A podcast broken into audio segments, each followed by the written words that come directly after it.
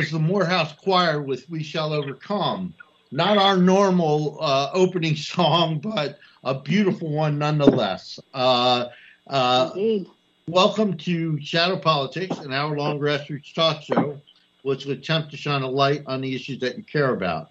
I'm your host, United States Senator Michael D. Brown, coming to you live from the District of Columbia, America's last colony.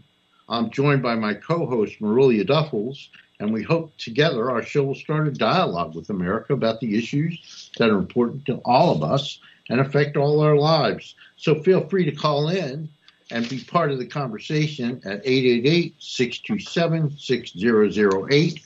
Tonight we have a great guest, but first let me introduce my uh, co-host, my brilliant co-host, Marilia Duffles. Marilia, how are you? I'm doing great. How are you? And how are you, Rock? Nice yeah. to meet you this way. I, I'm fantastic. Well, we're well, we're so pre- happy to have you with us tonight, Rock Newman. Uh, Rock Newman uh, is um, our guest tonight, and he's an amazing guy um, who uh, was a legendary boxing promoter, and he is the producer of the one and only Dick Gregory, a movie that I saw, which was great, uh, Elite Youth, and the Legendary Knights. He's a graduate of Harvard University and executive producer of the way cool Rock Newman Show. And we're glad to have him with us tonight to talk about everything D C and what he's doing. And let's start uh, by talking about We Act Radio, Rock, because this is going to be our first show on, on We Act Radio. We've just been picked up by We Act. And and it's one of the reasons that we so wanted to have you on on the first show, because uh, as I told you off the air, I went to their tenth anniversary party on Thursday, and everybody was talking about Rock Newman. What a great guy you are! So thanks so much for being with us. And uh, well, uh, let me let, let let let let me say, you know, thank you guys, you and your team, for for inviting me. Um, I, as I, speaking of talking off the air, as I told you, I really looked forward to doing this. One, uh, because of uh, you and your, your co-host, or I should say not necessarily in any order, but you and your co-host who I have much respect for, and the fact that you're doing your, ma- you're having your maiden voyage here on We, We Act Radio, where I um, reintroduced myself, if you will, to Washington, D C on February the twenty-third, two thousand thirteen, with my uh, with the Rock Newman uh, talk show. Uh, mm-hmm. It was Saturday morning. We did three hours. And, you know, I can tell you, this is a, this is a, you right now are starting at a wonderful place. It's the station that I referred to as the little train that could. It's a little train. It's got a big issue, engine, and it makes big impact. And thank God, man, that you guys were able to, to, to get married uh, because, uh, you know, what you uh, bring to the table with your activism and involvement and what Marilia does, it absolutely, in my estimation, it very much fits with We Act Radio. And I see that as, as a great marriage. And, you know, just I'm rooting for you to keep making the impact uh, that I know you'll make. Well, thanks. And I got to tell you, unfortunately, Marilia was, was like you. Marilia was stuck in Wyoming. Correct me if I'm wrong, Marilia, but but uh, the the like I haven't heard that excuse before. You know, uh, I can't go out with you. I'm stuck in Wyoming. But but anyway. Uh, uh, It was such a warm place, uh, Rock. I can't tell you. I felt like it's. It, I just felt at home there. I first of all, there were twenty people that showed up at the party that I knew, and I just, you know, yeah. I'm like this. This is where we should have been all along. Hey, can we talk about Dick Gregory? Because we, we, we love him. On, we love him say, on I'm this so show. I'm so sorry I missed the party. I was so looking forward to meeting you, Rock. You are.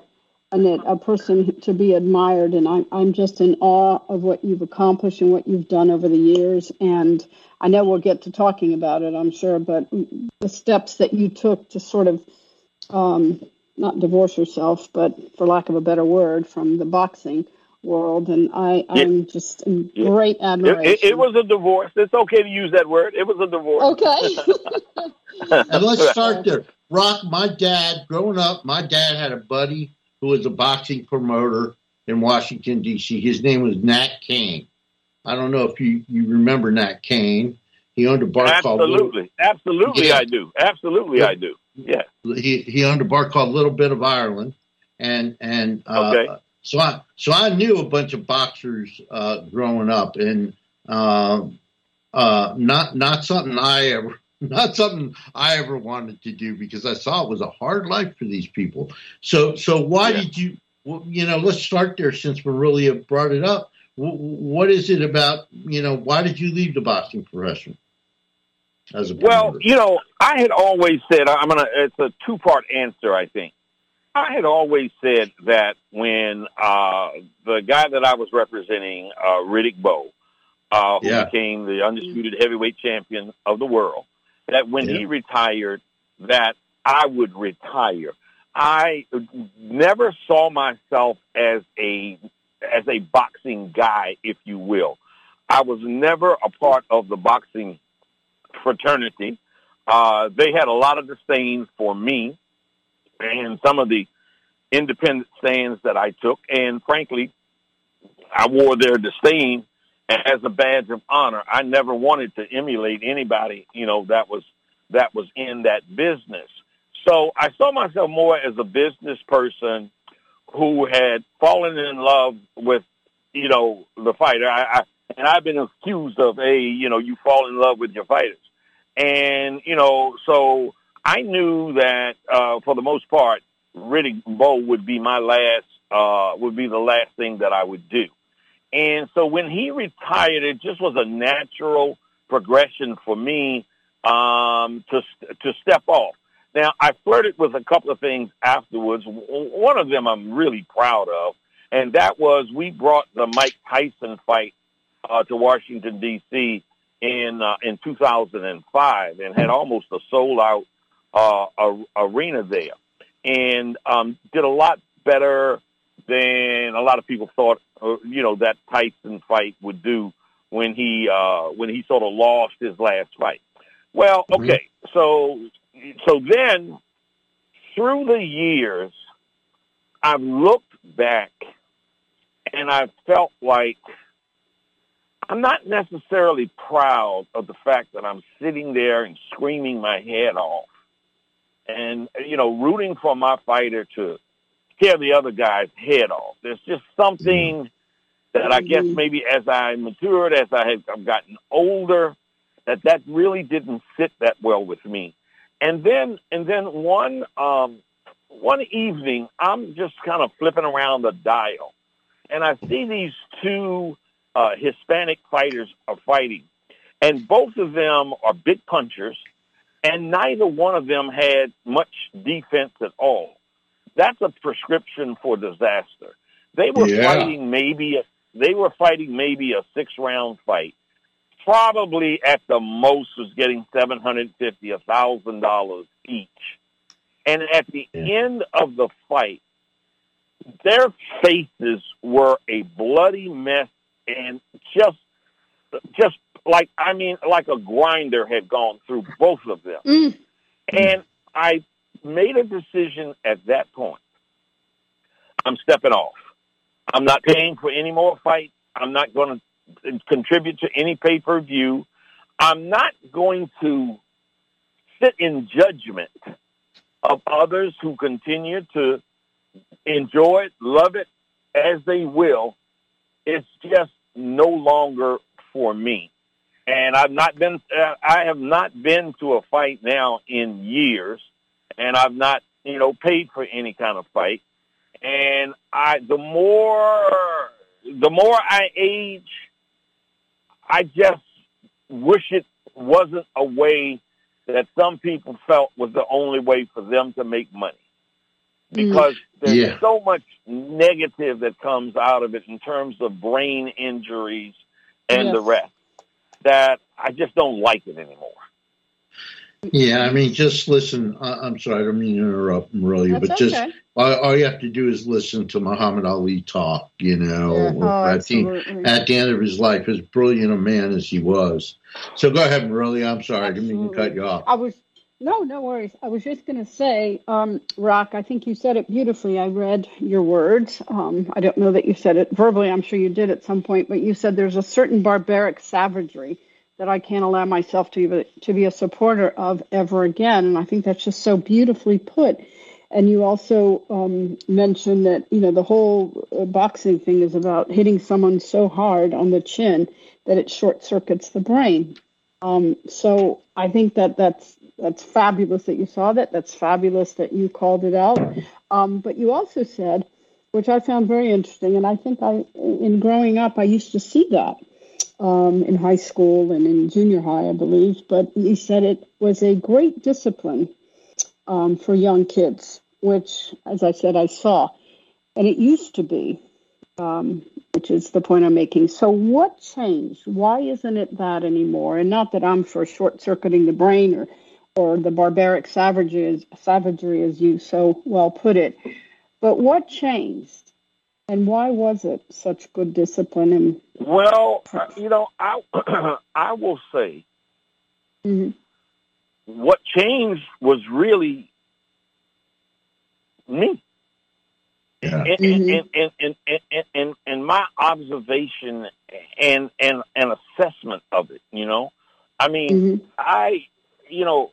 The, the, the senators are obviously, you know, very active, and he mm-hmm. tries to right wrong. He, he tries to right wrongs of society, and one Absolutely. Of the things that he, he fights for and tries to right is, you know, uh, racism that exists. So I look at racism and it's like, okay, you know, man, what can we do to better society to eliminate racism? I look at two people in the ring, unmistakably, the idea is to hit each other, as, you know, you said I was quoted as, is to hit each other, that it short-circuits the brain.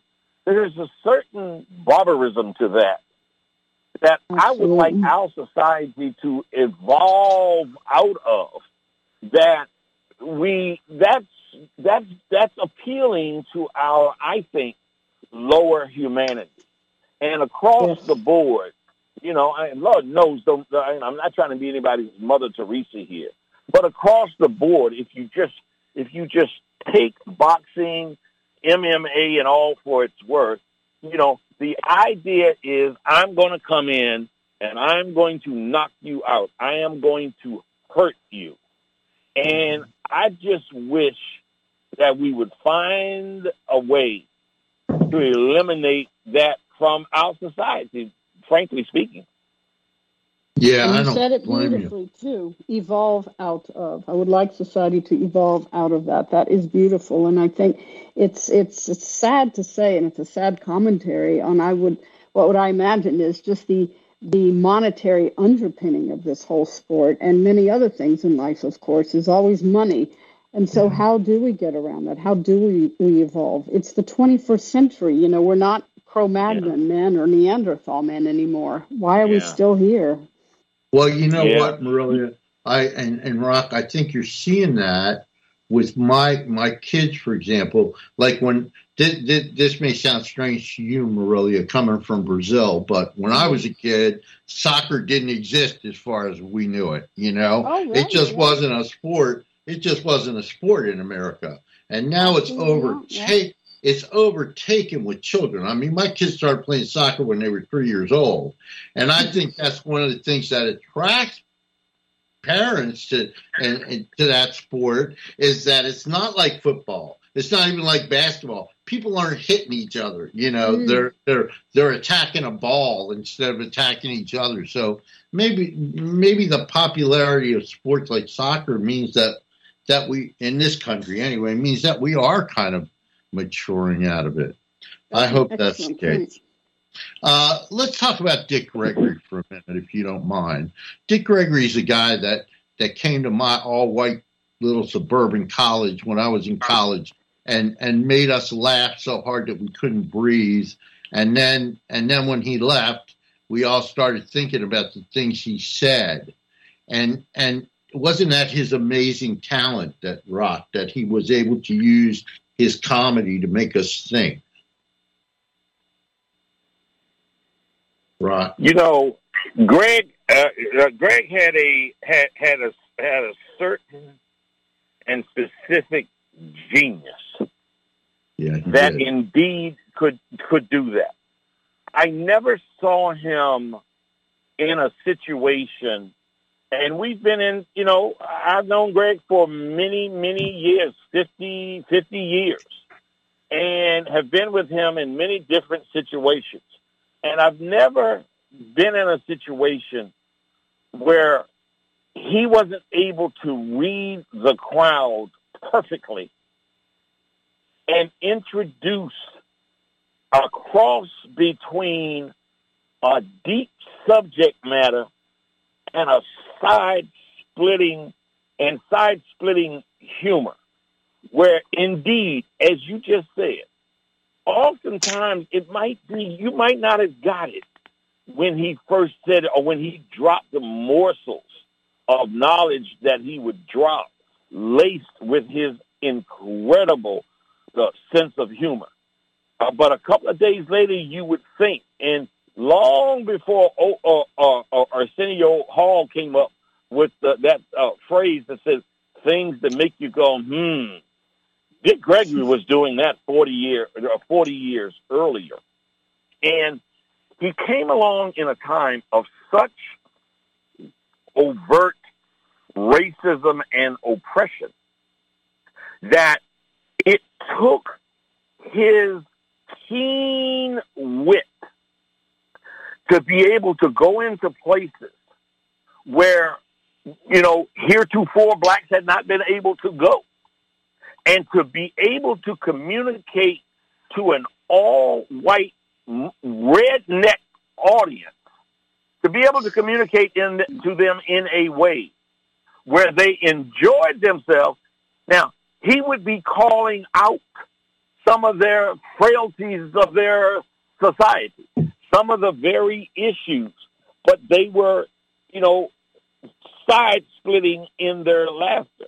And so th- that took an, a unique talent, and that is why, I mean, it is it would not be fa- uh, uh, unfair at all to call Dick Gregory truly one of America's originals. I mean, he stepped forward and paved the way for others with a sense of commitment, with a sense of courage, with a sense of dignity that says, no, Jack Parr, I'm not coming on the Tonight Show and not be able to sit on the couch like your other guests do. I don't care mm. what that means. I know that being on your show is going to take me from being a fifteen hundred dollars night comic to a fifty thousand dollars night comic, but I will not do it if I if I'm not treated with the same dignity that you treat others. I'm not going to be a second. I'm not going to allow you to treat me like a second class citizen. Treat me as a first class citizen, and I'll come on. And they eventually relented, and that op- that opened the door for so many to come afterwards. So. Man, we should, we, oh, my God, I, I just can't say enough about his greatness, about his compassion, about his courage, about his vision, and and most of all, his incredibly deep reservoir of humanity for all people, for all people. He was an amazing guy, and, and I didn't know him very well, but he was very kind to me.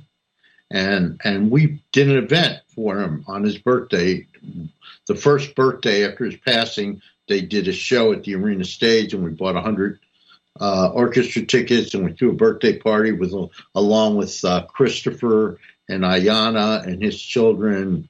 Uh, Christopher yeah. has been on the show, Ife Williams, yeah. Keith Silver, you, all these people that knew him. He was a wonderful and generous guy. But I want to hit on one thing that you said about his ability to read the audience. Mm. We've just had this uh, problem with uh, Dave Chappelle, where Dave Chappelle made some comments about uh, gay and transgender people. And now they're talking at Duke Ellington, which is the school he attended, and they were going to name the auditorium after him, about withdrawing that because of the things he said.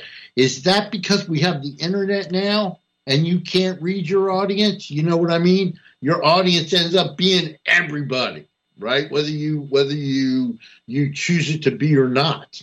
And, and and then we get to dissect everything you say and put it under a microscope.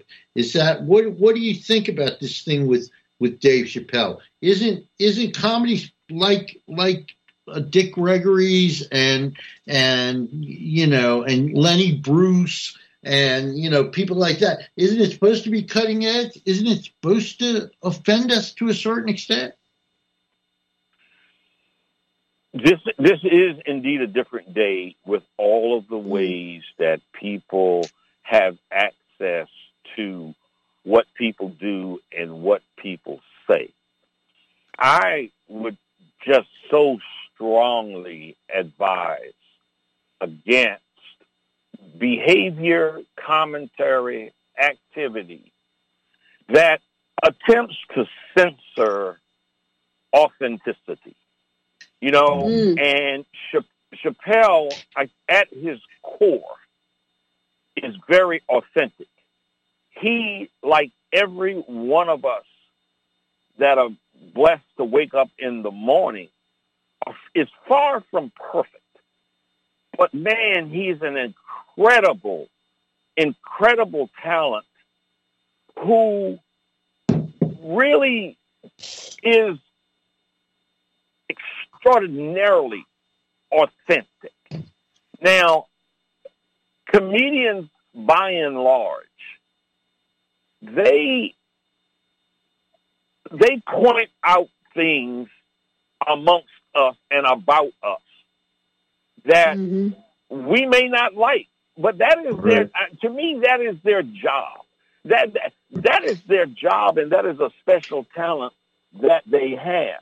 And, you know, I am really not well-versed in exactly what this most recent flare-up is about. Yeah, me but either. I think, no. that, I think that he has been authentic.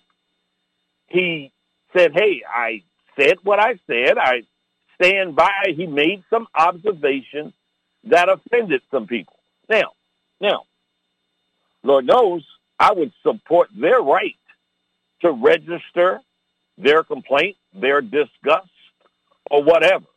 But again, man, I, I very much would like to see us be able to get to a place where we can have disagreement without being so disagreeable.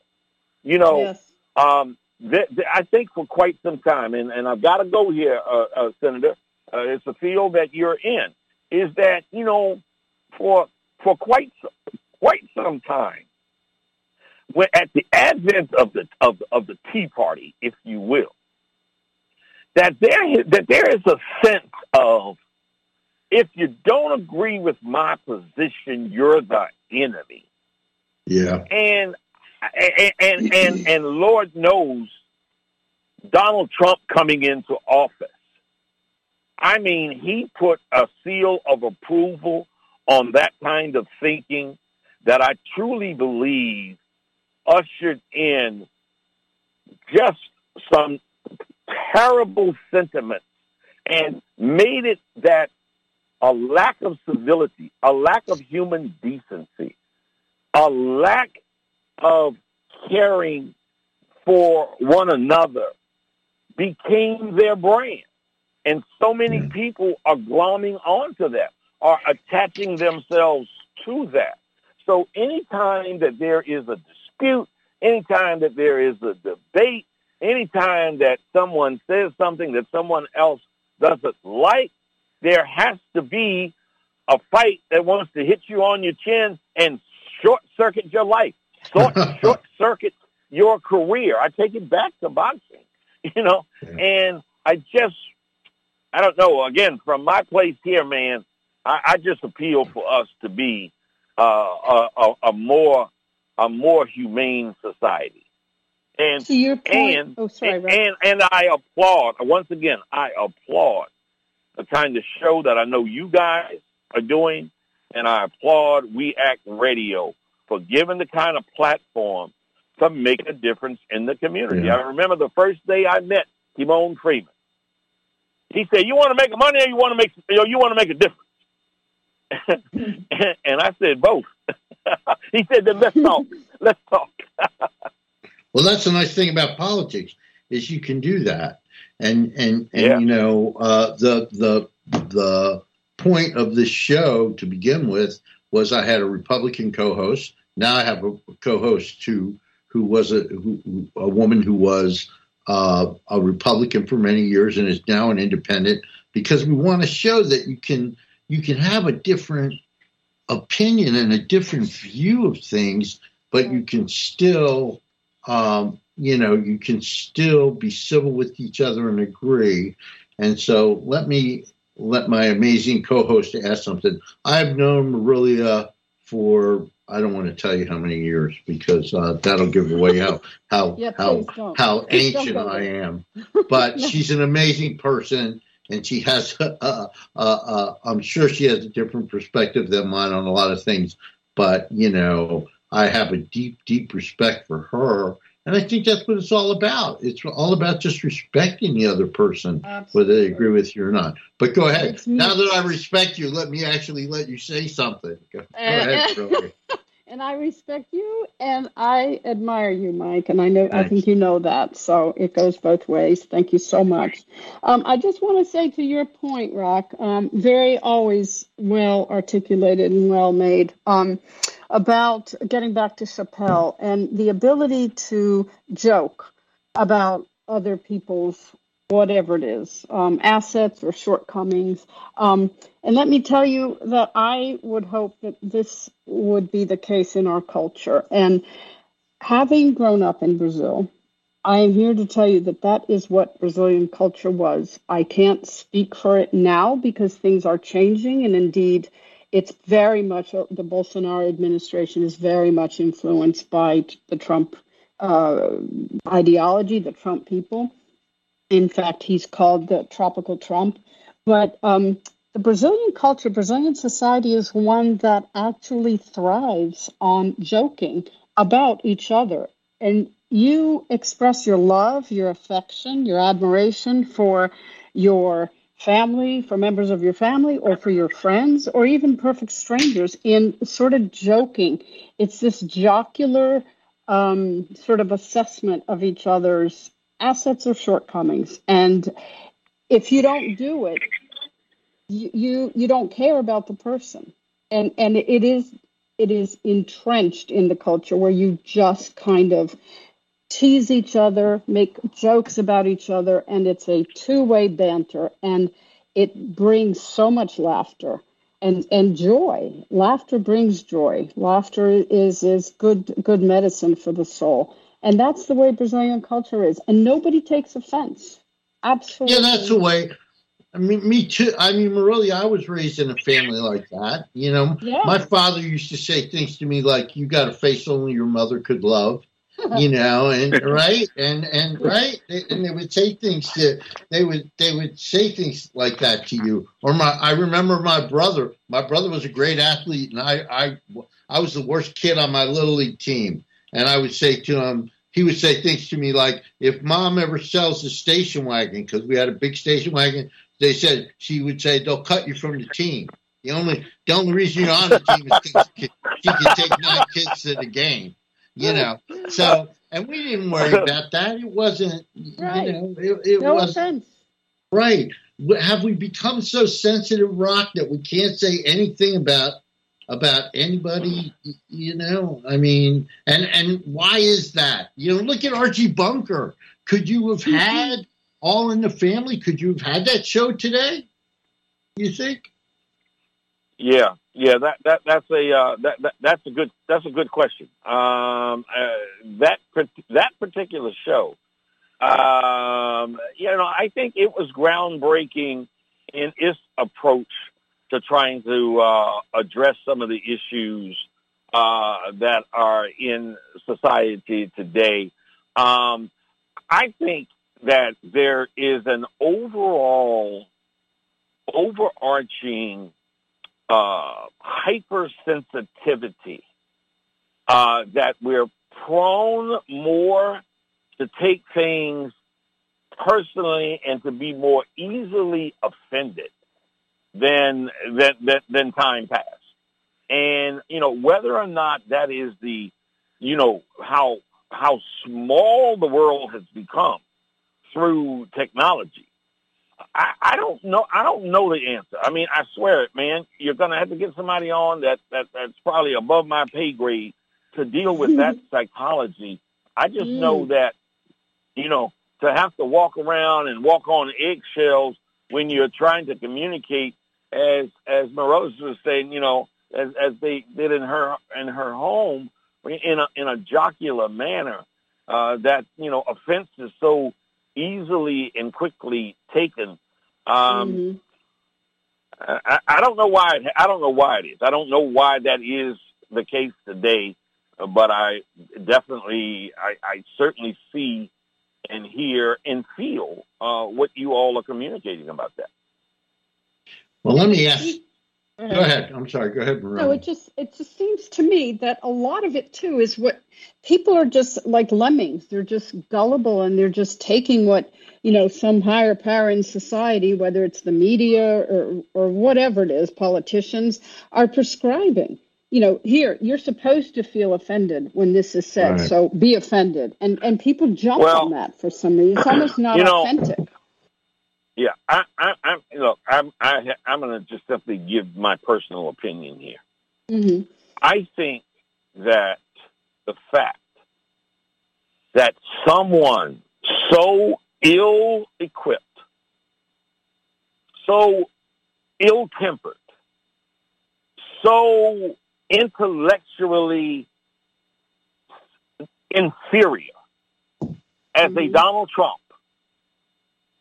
and many of the Republican people that profess what they do today, the fact that they are in office means a, each time they win an election, that means because somebody, more people voted for them than voted for the other side.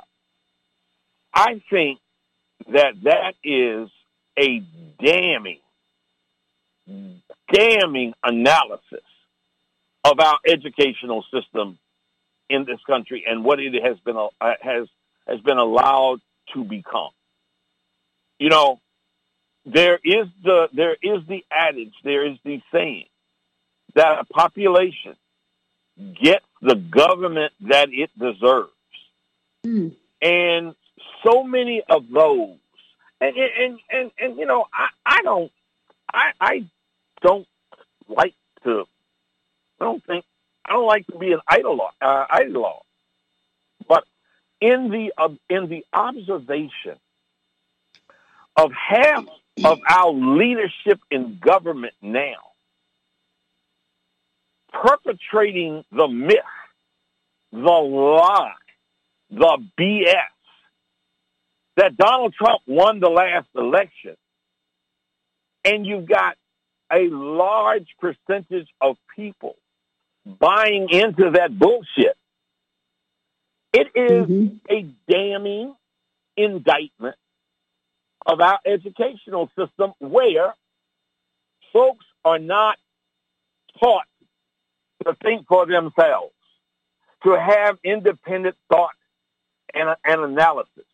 And so, you know, that's one of the places where I where I would start to talk about how do we dramatically, dramatically improve our educational system, K through K through twelve, and well beyond into college, man. Um, so yes. I mean, because in in, in in in my in my way of thinking,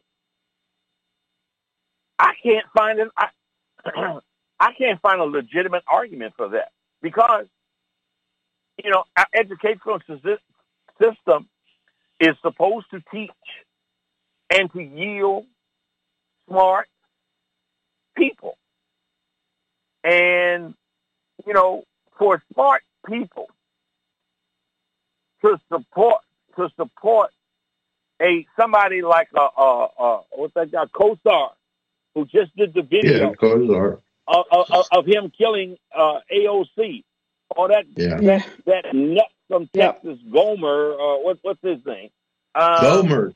He's the dumbest man in Congress. Gomer, Gomer, man. I mean, you know, it, it, it's really, it's really, it's really great, crazy, and I think textbook one oh one indictment of our educational system. Mm-hmm. Well, yeah, and, and Congress has become mean, right?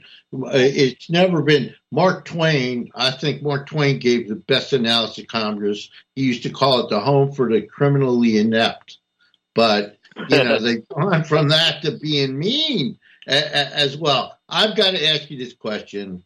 I was raised a Catholic, and I know that, that Marilia was too. I'm pretty sure she was. Yep. Uh, and on behalf of my mother, and I assume Marilia is too, I have to ask you, what was it like to meet the Pope?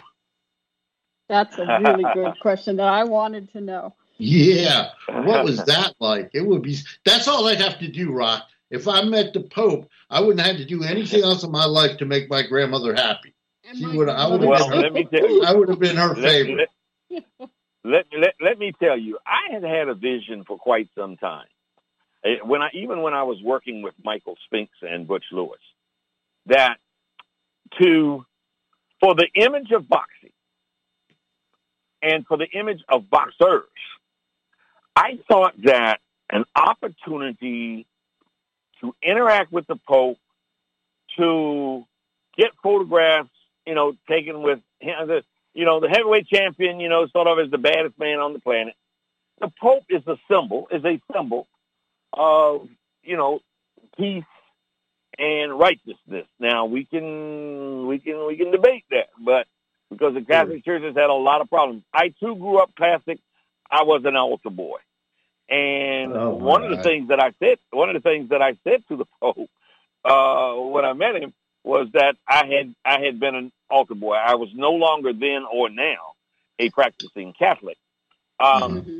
But, um, you know, you saw sort of the magnitude, you know, we were there, we were there at the Vatican, you know, when he was, when he was conducting mass. And I'll tell you, as big as that moment was, what really I was feeling was that I had a pair of rosary, and I was going to ask him to bless the rosary for my mother. My mother is a lifelong Catholic. You know, there have been times when multiple times a week, you know, she would. Right, she, my she, mom she too. Would go, she would she would go to church. And um, so I wanted to present her with that, with those rosary beads that were blessed by the Pope. And I can tell you, uh, she's she's been proud of things that I have done. But I can tell you, the picture that I took with the Pope, those those rosary beads, they were front and center. They were front and center in the living room. In the, in the little house that we grew up in, once I gave her those things, man, I think that finally I had arrived. You know, I'd done a few other things, mm-hmm. but meeting the Pope in her eyes was one of my, uh, you know, one of my one one one of the great things that she was just unbelievably uh, uh, proud of. And um, you know, I'll tell you a quick, quick, a quick little, a, a quick little funny story. So the Pope is doing, you know, he's doing the mass, and, and and he did a part of the homily. He did it in thirteen different languages. And if you closed wow. your eyes, you would have thought there was a Japanese person speaking. You would have thought it was an African speaking Swahili. You would have thought it was a a, a Frenchman speaking. And so he did it in thirteen different languages. And we had a couple of young guys with us, uh, Uh, uh, one is a, a local there in the D C area now. I got to give them a plug. Uh, uh, uh, Bernard Brooks, the owner of uh, Henry's Soul Food Cafe. Well, uh, Bernie was probably, I don't know, maybe twenty-two at the time, and he and his friend, um, you know, they were ladies' men. And so at the end of the church service, when we were back in the limo, they said, man, the Pope just did that in thirteen different language, languages. If the Pope wasn't a Pope, he'd sure be a serious international player. So that was, that's, that's what they took. That's what they took away. But, uh, you know, it was, a, it was a great experience. It had come on the heels of uh, meeting and, and, and spending three days with, with Nelson Mandela. And I was going to um, ask about that. Yeah, that was that was tra- that was life transforming for me. Um, you know, you always heard about. I'd always heard about you know somebody walk in the room and the room fills up, and oh, yeah. I didn't get it. I, I frankly didn't get it. It, it, it. I never saw it. I never felt it. Man, we were sitting in. We, we were at Nelson Mandela's house, and he came over.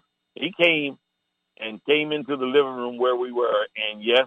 The room, all the oxygen, it, it, it took up. It's just he, he he's someone that I think, um, you know, when you talk about being a saint, when you talk about being a statesman, oh, yeah. that mm. he's all of those. He, he was he was all of those things, and and more. And one of the people that you know I certainly most admire in my life. He is Archpope to me. Well, and you know, it's good. It's good to find out. Uh, Rock, that uh, um, the reason that I was never a player is because I'm monolingual. I always wondered why it was, you know. You got to be I, like Pope, man. Yeah, I, if I just studied more languages, you know, it would have it it, it, it gone better for me. But uh, yeah. Let me ask you something that, that's really important to me, and that is you bought back three three thousand guns. Uh, D C murder mur- murder rate is up twenty-five percent. Uh, you and Marilia and I, actually all three of us grew up in the Washington area, and we probably remember during the crack e- epidemic that it, we got up to eight hundred murders in a year. But, it, you know, we're not nowhere near that today. But we still have kids killing each other. Mm-hmm. Over their tennis shoes. You know, I grew up in a bad neighborhood, Rock, in North New Jersey when I was a kid, but the kids didn't kill each other. What? What? Any explanation of what's going on today is, you know, is is it about respect? Is it, you know, is it about the pandemic? You know, why are kids shooting each other? There's a there there there there, there is a continuing breakdown of American society. Now, mm-hmm. you know, like you said, back then there were eight hundred, so it's not hardly like it just started now. But there, yeah. there is a there, there is a breakdown. I remember, I remember giving a, a speech at the boys' facility over in uh, Blue in Blue Plains, where you got kids in there, you know, jailed really as young as eighteen years old. And I think on that night that I gave that speech, they ran from like eighteen to maybe sixteen years old. And I pride myself on being able to connect with an audience, whatever audience it is I might be, uh, I might be uh, speaking to. And um, guys, what I felt that night did something to me that rarely ever happens. I rarely get depressed. I walked out of there that night absolutely depressed because I didn't see any hope. I didn't feel any hope. These were kids whose eyes were blank, man. I, I did, I failed. I failed no matter how profound, funny, whatever it was I tried to be. I totally fail to connect to them. Where, you know, I'm used to, you know, having conversations or presenting before a group of folks, and somewhere at the end, you know, people are feeling inspired and motivated. And it was abjectly absent there. Now, for those kids to be so hopeless, it doesn't take a great leap to feel, if you feel you don't have any hope, your behavior mm-hmm. will be antisocial. Mm-hmm. Your behavior will be self-destructive because you ain't got nothing to live for. Right. And, and, and again, now, that to me, that's got to be attacked from from every single level. You know, again, it's it's about it's responsibility starts at home. But goddamn it, when you're having fourteen and fifteen year olds that are popping out babies, you know, yeah. mm-hmm. it's gonna be hard for them to teach responsibility because they don't know responsibility. And that's an issue of, that becomes a very much an issue of priorities of this government that ignores the devastating damage of poverty and not really an embrace of the things that could change and to help bring people out of poverty. So, you know, I mean, man, we could go on. We could really go on all night uh, uh, about mm-hmm. that. But, you know, I know you got a lot of other stuff you want to talk about also.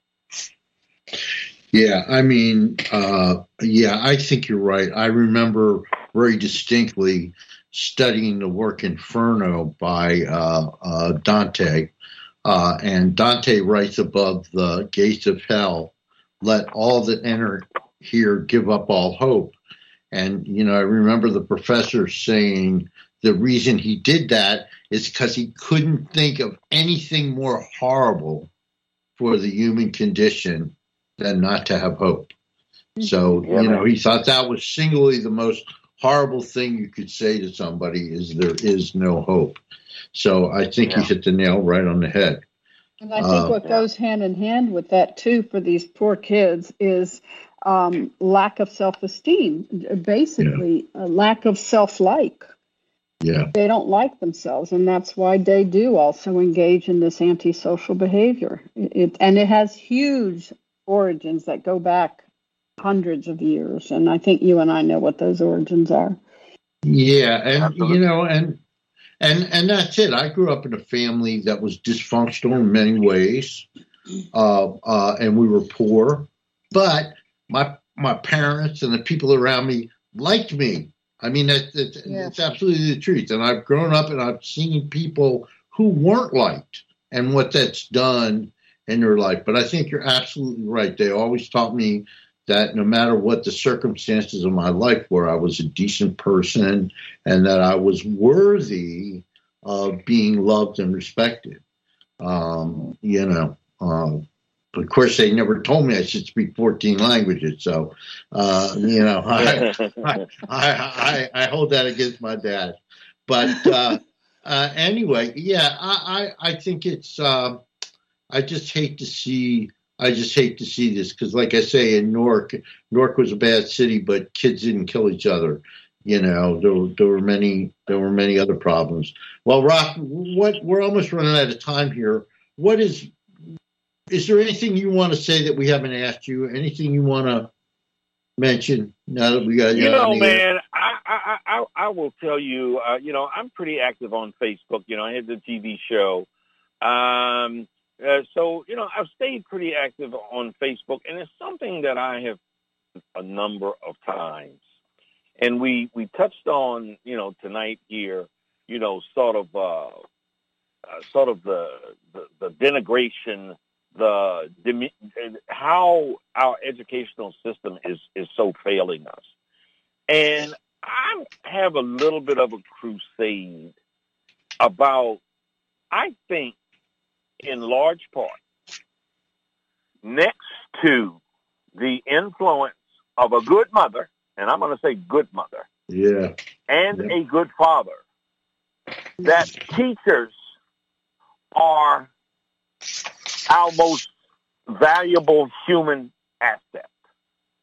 And I believe that a teacher's salary, now I'm giving, a, I'm putting out a number that there's not any particular magic to it, but it's, I, I, I want people to think about it, that if teachers, good teachers, you got to pass certain tests and you got to prove yourself. Teachers should be paid a minimum of one hundred thousand dollars a year. Amen. And folks, folks instantly start talking about, oh, well, how are you going to pay for that and all that? And I'm going to say this.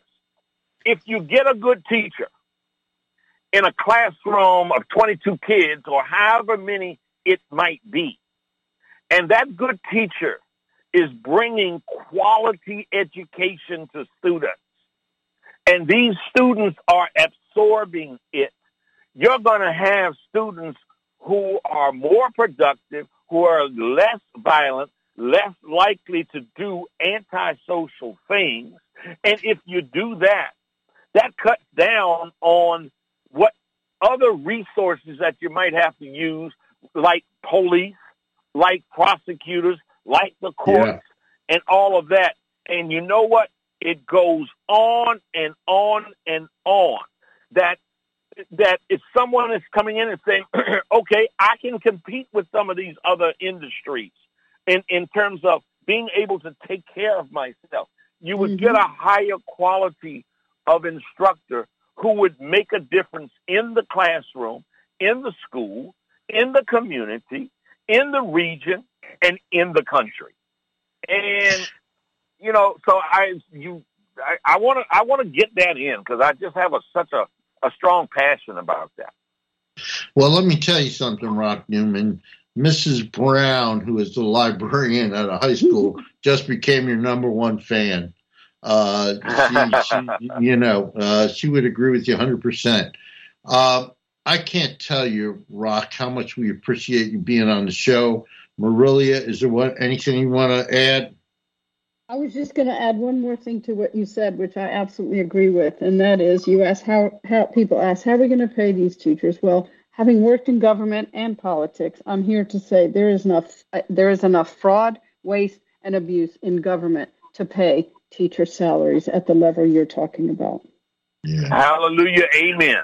Namaste. Hallelujah, amen. And let's, leave, yes. and let's leave our discussion there. What a great place to end it. And let me tell you, we always end our show with a song. Generally, we we, we dedicate this to our guests. And, and when it comes to Rock Newman, there were so many cool songs, you know, so many, you know, Rock of Ages, Let, let Us Rock You. Rock. But I'm going with the classic, and I hope uh, you'll like this one, Rock. It's from B B. King. Here's Rock Me Baby, and we'll talk to you next week. And thank you, Rock Newman. Thank you guys so much. It's been a pleasure to be with you. Keep doing what you're doing. Wonderful. All right. God bless you. See you. Thank you. God bless you.